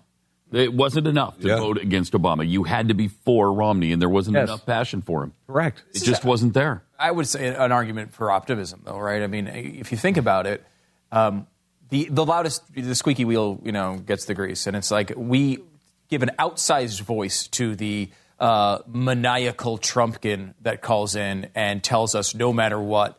Uh, you know uh, that we're crazy and we're going to blow up the republic because we don't like Donald Trump and we're not arguing for him every day. But that person is not even the majority of Republicans. I mean, even the majority. Oh, I know. This is the worst amount of Republicans that have ever, at least since they started measuring this, ever felt that way. Only 41%. It's the lowest number ever measured that are voting for their That's candidate. why anybody who says this is, uh, you know, the no, never Trumpers, no, no, no. 41% of Republicans believe he's a good candidate, And- and- are voting for him. Only 41%. Right, and we're That's stating that wrong. insane. It's not even 41% of Republicans because people would say, well, that's because never Trumpers aren't there. No, these are 41% of Trump voters. People who are You're right. voting You're for right. Trump Yeah. You're right. are only 41% of them are actually supporting him rather than voting Right. against Hillary. So the, the overwhelming majority of people who have decided, not never Trumpers, but people who are voting for Trump, Right. the, the majority of those people are saying, yeah, I'm not really excited about this guy. I'm actually just voting against her. So, I I mean, the amount of people who get the attention, the, the Breitbarts of the world, they get the attention because they're loud, not because they're the majority, or even the majority of people actually voting for Donald Trump. It's kind of an amazing, uh, That's an amazing way Amazing to look stat, at it. yeah. That's an amazing way to look at it. and it gives you a little bit of hope. Maybe, you know, this isn't some giant movement of the alt right. It's just, you know, and people are like, It only takes 20% of, of any movement that know exactly what they want and who they are. See how fast that hope went away, Stu? Yeah. yeah, I mean, well, I that mean, would- on the Glenn Beck program, it's not going to last more than a minute. Yeah. I mean, the 60 seconds of optimism you, you just know what? Can I can I tell you can I tell you why uh, why I feel? Did you read what David French and his family are going through? Oh my God, yeah, it's terrible. Oh my gosh! Holy cow. Um, there's an article by David French. Um, I distinctly remember the first time I saw the picture of my seven year old daughter's face in a gas chamber. It was September 17, 2015. I just posted a short item to the corner uh, calling out notorious Trump ally Ann Coulter for aping the white nationalist language and rhetoric of the so called alt right. Within minutes, the tweets came flooding in. My youngest daughter is African American, adopted from Ethiopia, and in the alt right circles, that's an unforgivable sin. She's, uh, it's called race cucking and raising the enemy. I saw images of my daughter's face in gas chambers with a smiling Trump in a Nazi uniform preparing to press the button to kill her. I saw her face photoshopped in images of slaves she would call a niglet and a dindu. The alt right unleashed on my wife Nancy, claiming that she had slept with black men while I was deployed to Iraq and that I loved to watch while she was having sex with black bucks. People sent her pornographic images of black men having sex, sex with white women. Someone photoshopped me watching. When we publicized the racist attacks, um, I in National Review and Nancy in the Washington Post, things took us for a far more ominous turn. Late in the evening, while Nancy was unfortunately, or was fortunately offline attending a charity event in D.C., the darker quarters of the alt right found her blog. Several different accounts began posting images and, and uh, gifs of um, extreme violence in her comic sec- uh, comment section. Click on a post and scroll down. You'll see pictures of black men shooting other black men, close up of images of suicides, grisly execution, the kind of psyche scarring things that you can't unsee. I quickly got on the phone and called Nancy and said, Don't look at your website. The next Sunday, friends from the church approached, expressed the concern not just for our safety, but for theirs. We live in a community where most of the streets have similar names, and it's uh, common for UPS drivers, FedEx deliveries, and friends to end up at the wrong house. They interpreted the images as threats, and they didn't want anyone driving in our neighborhood looking for the Frenches. It took days and hundreds of IP blocks and Twitter reports, but things finally calmed down. I thought things went back to normal. Um, I share my story because of the backlash of the alt right that will still come. Erick Erickson experienced his own ordeal more than a month before we did. He disinvited Trump from his red state gathering, and angry Trump supporters showed up his house. A grown man yelled at his children at a store, condemning their father for opposing Trump. Erickson wrote that his son is still fearful that Trump supporters will come back to their home. Uh, another writer, after tweeting about Trump's anti-Semitic followers, was called a slimy Jewish, a Jewess, and uh, told that she deserves the un, uh, the oven. Um, uh, yada yada yada. There's just more of this. Um, it's not slowing down. It's not showing any signs of getting any better. The uh, president of the Arizona Republic wrote a powerful response to the deluge of threats and bullying prompted by the paper's endorsement. Uh, the Anti Defamation League identified 800 journalists who had been targeted with anti Semitic t- uh, tweets, including Jonah Goldberg, who has borne most of the attacks. Uh, my friend Ben Shapiro, um, uh, yada yada. Why Shapiro? Because he represents the worst of all possible anti Trumpers. He's a Jewish man who turned, the twin, turned on the twin pillars of the alt right, Trump and Breitbart. Shapiro famously resigned from Breitbart when he refused to uh, support reporter Michelle Fields. Um, more victims are coming forward. In painful, vulnerable post, Mickey White writes about how the alt right came after her and her family, triggering a mental health uh, crisis. Um, a horrible story there. The abuse is so common that I've lost count of the other reporters and writers who have told me in confidence of troubling late night incidents. One never seems to stop. It hasn't stopped for us. This summer, my name leaked in the press after I spoke with Bill Kristol about the possibility of running for the White House. Um, he said that he was talking to um, um, uh, our, online, our online Trump world took uh, a tweet and transformed it into a campaign of harassment directed at me and my wife that continues to this day. All of it sexually charged, all of it disturbing. My wife is a tough woman. She's a survivor of sexual abuse and assault. The notion that she can no longer o- open her Twitter t- timeline without seeing a man, a man boasting about having sex with her while I was gone or even while I'm at home is intolerable. Um, he talks about how she was on the phone with um, his father and somebody broke in online and started screaming anti-Semitic um, things at them. They didn't know where it was coming from. Police had to rush to the house and search their dad's house to see if somebody was in the house. This is what's happening. We need to pray for these people. And now, this not getting enough sleep can be expensive. You're less productive at work. It's harder to pay attention at meetings. But here's your solution Casper Mattress. Get the best sleep you've ever had. Casper Mattress. I have one, Pat has one. Try it for 100 nights. It has two high tech foams that guarantee that you sleep cool and comfortable with the support that you need. And this is why Time Magazine named it one of the best inventions of 2015. And it ships for free. You try it for 100 nights. If you don't love it, they pick it up and they refund every penny. Casper.com. Use the promo code Beck towards $50 towards the purchase of your mattress. How much is a how much is a king size mattress? You're going to be shocked at the price of this bed. Terms and conditions do apply. Go to Casper.com. Offer code Beck. Casper.com. Offer code Beck. Glenn Beck.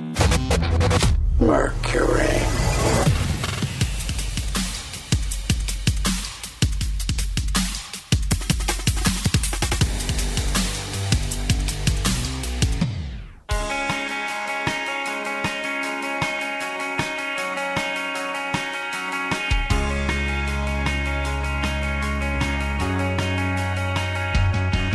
This is The Glenn Beck Program. Welcome to the program. So glad that you are here. It is Friday. The new Tom Hanks movie opens up. Third installment of the Dan, uh, what's his name? Yeah, the uh, Dan. Uh, And- Vinci Code. Yeah, the Vinci Code guy. Yeah, Inferno is what it's Inferno opens up uh, today. Can't wait to see it. More in a minute.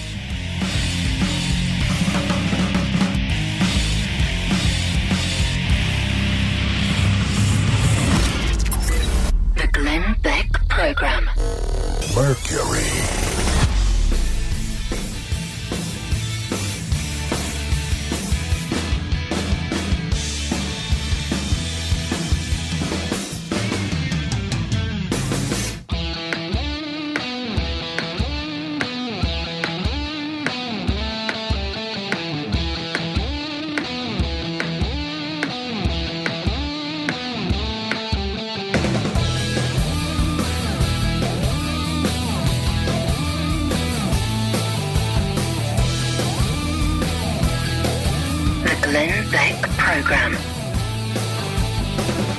I uh, uh, I find it interesting uh, right now on how we are just feasting on each other. Um, Interesting and horrifying. horrifying, horrifying. It really is. I mean, I, I never thought I would see this in the right. I mean, we we- we have our disagreements, but it's I, to, to my recollection never been like this. Oh, it has never been like Never this. been like this. And this is not coming from Trump supporters. This is coming from the alt right Trump supporters, the people, Yeah. Milo people, the Breitbart people, The people who are proud to of be their viciousness. their viciousness. Yes. People Yes. working with Occupy Wall Street protesters. Yes. Right. The same people that were working with Occupy Wall Street protesters. These are this is a different strand of conservatism, and it is Nothing to do with conservatism. it doesn't. It has everything to do with um, occupying that space and bringing in the alt right. And we did a show today on the alt right. But um, uh, last night, I, I, I, had, I had a very difficult, I had a very difficult, very difficult time last night. I had a um, an individual who um, was given my email address by someone with my permission a couple of years ago because they were um, in the government and they were uh, under attack and unfairly under attack. And I was they were given my email address by a guy I know. He happens to be a Mormon um, who's in the same government agency. And uh, Mormon so, Mafia. Mormon Mafia. So um, uh, she reached, reached out. I didn't even know her faith. I have no idea what her faith was until last night. Um, she wrote to me and um, um, she basically told, Mormon bash. uh, yeah, told me that, uh, wrote to me on my private email address and told me um, uh, how I, um, it was good to see that I'm finally humbling myself because I'm so arrogant and now God can use me um, as soon as I return to the Catholic Church. and uh, and it was rid of that little- strange. Uh, It's so insulting that she also said that the only reason you converted to a different faith was because you were following your your six year old daughter there. I mean, Right. th- that is, is there anything it shows more nobody. She, she, insulting she, than she that? yeah, no, she she has no idea who I am. So. Um, and I uh, and I, I I wrote to her, um, and I want to share what I what what I I wrote because I actually felt bad when I wrote this, um, and I thought after I sent it, I thought I'm going to regret sending that. And you know, I read it today, and I thought, no, I, I don't regret sending this. Good. Um, and I think this Real is, good. This is the way. I think this is the way you, we're supposed to respond to each other. Um, uh, I wrote to her. I said, "Thank you for your kind email," and it was not necessarily kind. It was it was very long, um, and how I'm basically you know in league with the devil. So you, you started it with a lie. It was not kind. I'm- you said it I'm- was kind. I I think her intent. I think her intent. I believe her intent was to um, correct what she felt was error. Uh, thank you for your kind email. I know you mean well, but I want you to know I'm highly insulted as I believe in the Lord Jesus Christ, the Lord and Savior of the world. He is the only Redeemer of the world, your Redeemer and mine. I have done more work on theology than many average men combined. I work closely with Catholics and have a great relationship with them. We have personally saved over 4,000 Catholics just over the last 18 months in Syria and Iraq. It is, a, it is sad that a man so lost and so far from the truth was the one who led that effort, helped raise the $11 million, and never questioned the faith of anyone he was saving years after he found flaw in that doctrine. But that was my conclusion of the doctrine. And yet, I still gladly stand by and celebrate their faith. We have helped save those people, and now we are helping to rebuild the Catholic churches. I even, and I didn't put this in here, I even gave my personal promise to the Archbishop. And you know, Pat, we're trying to build a school here, and you know how hard that is. That I would personally help him build a Catholic school in Iraq. So I'm helping I'm helping build a Catholic school. That's not my faith. That's not my faith. Um, wouldn't it be amazing if we could all love one another and still see the Spirit of Christ in one another? I'm tired of the second class citizen citizenship that so many Christians afford me and my family. By their fruits ye shall know them. And I'm sorry that tonight in this email, my fruit is not worthy of my Savior. But it seems if it's not one thing I've fallen short in, it's another.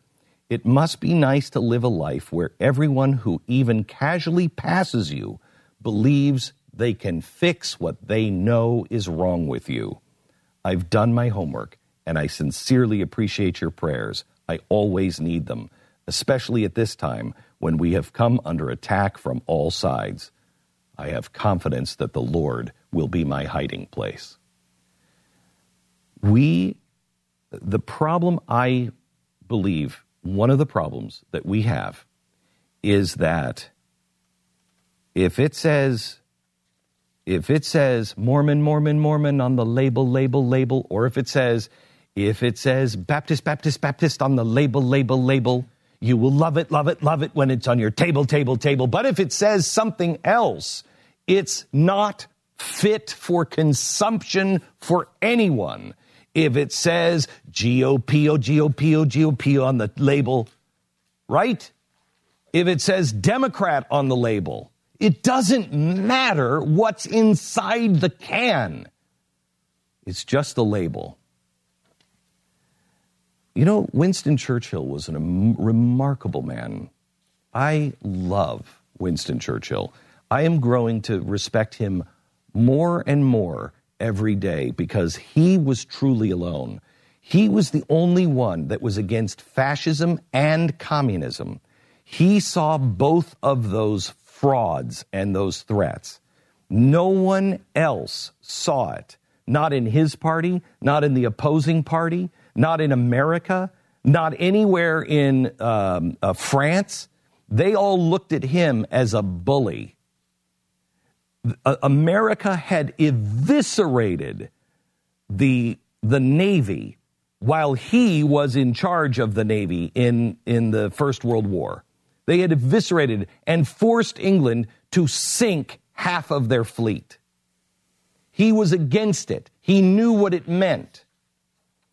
When he saw fascism start to rise in Germany, he rang the bell. But nobody wanted to hear that. And his own party first tolerated him until the other party eviscerated him. And once it became clear that their problem was really that Winston Churchill was in their party, his own people turned on him. And he was chased out of London. He had nothing, nothing. He's a man who only wanted his father's respect his whole life. All he wanted was his father's respect, his father to say, Good job, son.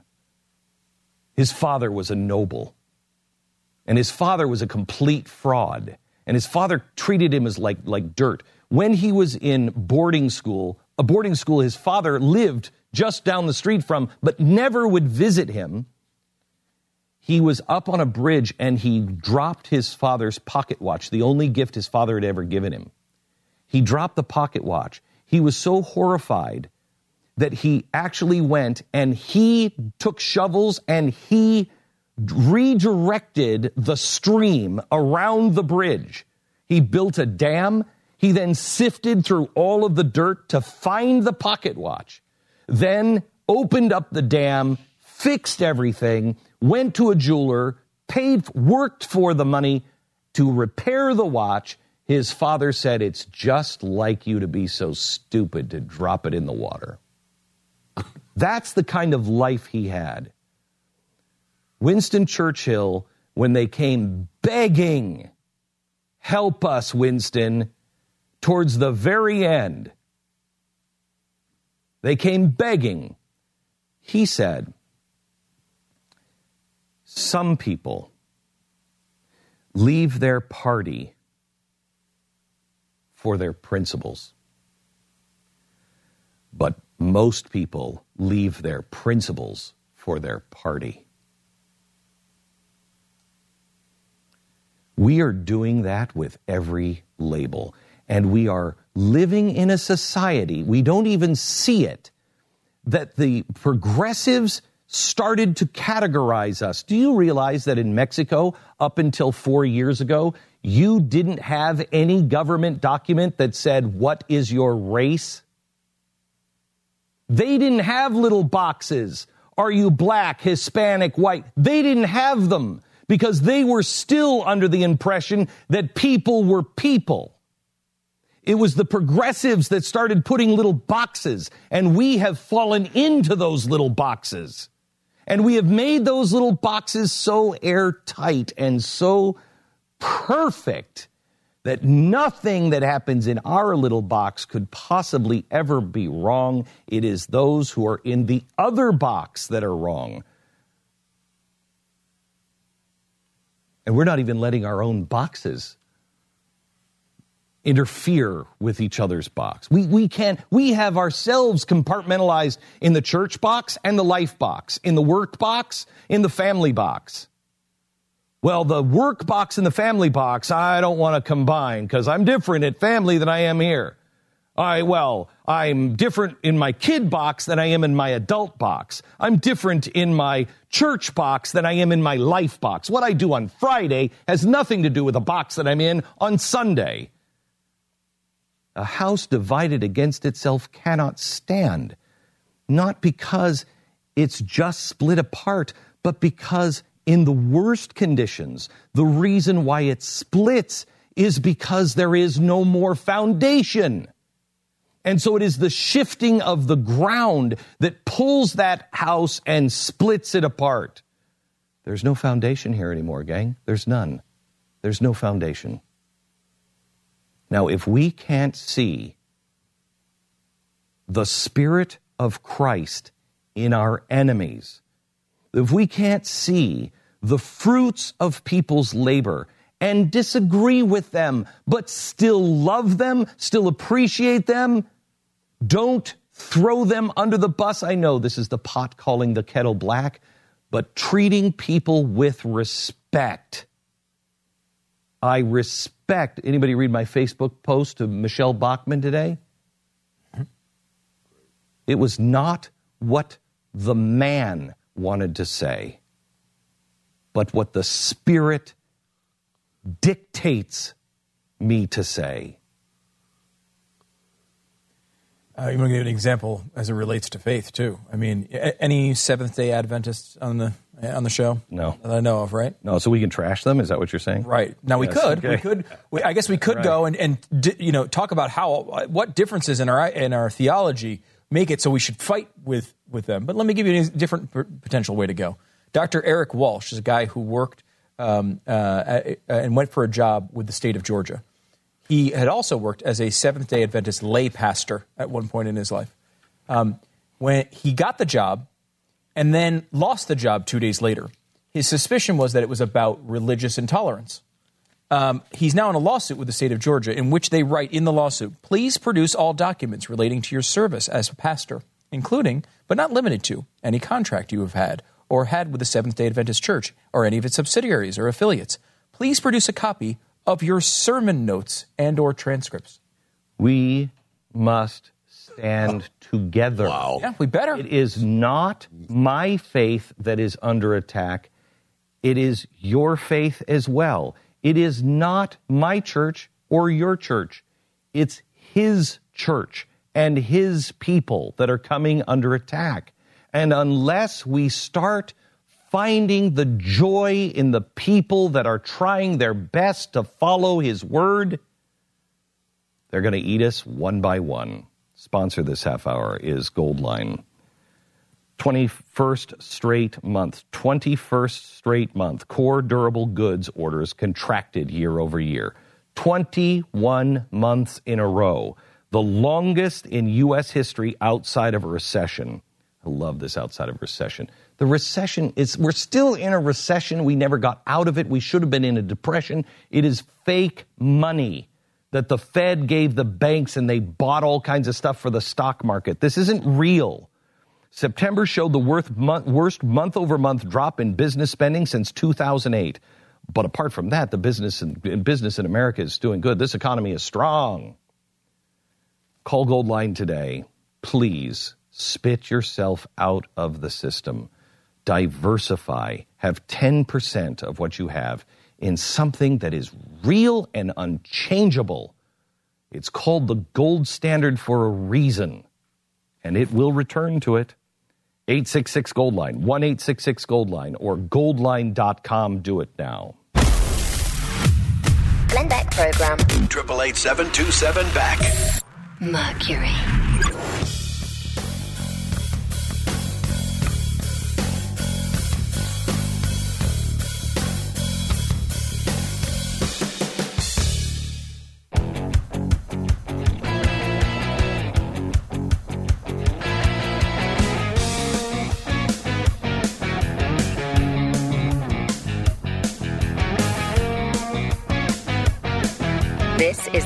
Beck program. incredible WikiLeaks development uh, today, which is they've been releasing these every day, and the one that came out that actually had the phishing link that allowed hackers to get into John Podesta's email is in this latest batch. So it was a link that looked like a wait, someone tried to sign into your Gmail account. You better change your password. Um, and it was a phishing link. They were, you know, scamming him. to John Podesta's credit, the guy forwarded it to his tech team. The tech team responded and said it is a legitimate email.